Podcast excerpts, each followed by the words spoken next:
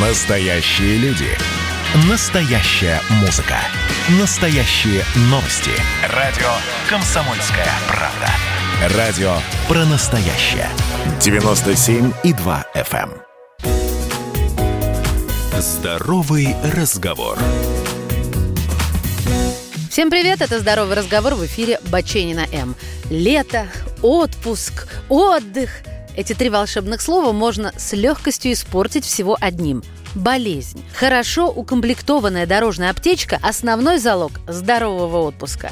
Поэтому перед тем, как окончательно закрыть чемодан и отправиться в поездку, убедитесь, что вы взяли с собой все необходимые лекарства, те, которые вы принимаете постоянно, и те, которые могут пригодиться в экстренных ситуациях. Сегодня расскажу вам, как правильно собрать аптечку в дорогу. Объем и состав дорожной аптечки определяется, исходя из длительности вашего путешествия и места, в которое вы направляетесь. Если вы уезжаете на выходные на дачу, это минимальный набор, а если вот за рубеж или куда-то далеко, тут нужно подойти максимально ответственно. Она должна включать в себя все препараты на все случаи.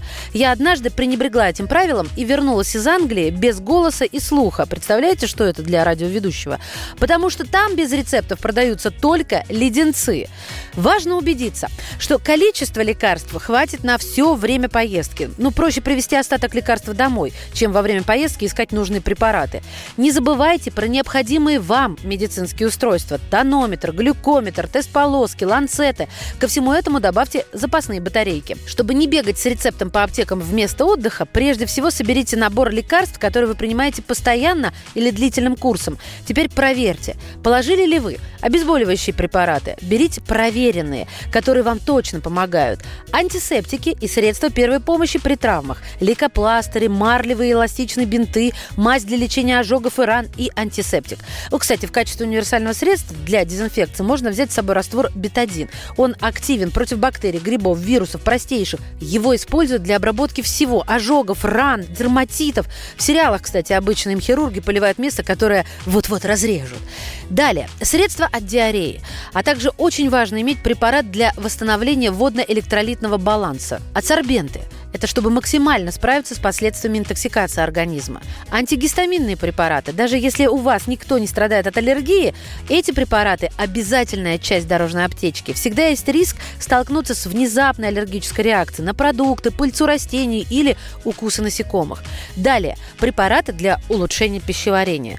Их следует применять не только тогда, когда симптомы расстройства уже проявились, но и для профилактики. Особенно если вы планируете пробовать местную кухню и с ней вы еще не знакомы. Ну, например, медвежатину в Карелии – Лекарства от простуды и гриппа, конечно, а также лекарства от кашля.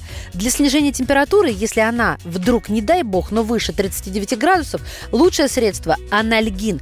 Так говорят медики и подчеркивают, что не парацетамол. Антимоскитные препараты для себя и для помещения, в котором вы будете спать. Средства от укачивания, особенно если планируются морские прогулки. Средства, защищающие от солнца и лечащие солнечные ожоги. Не поверите. Но знатоки советуют гель для лечения шрамов и уменьшения образования рубцов. Он прекрасно, говорят, помогает при ожогах, ну просто буквально за несколько минут уходит краснота и натяжение кожи. Берегите себя. Ваша Маша. Здоровый разговор.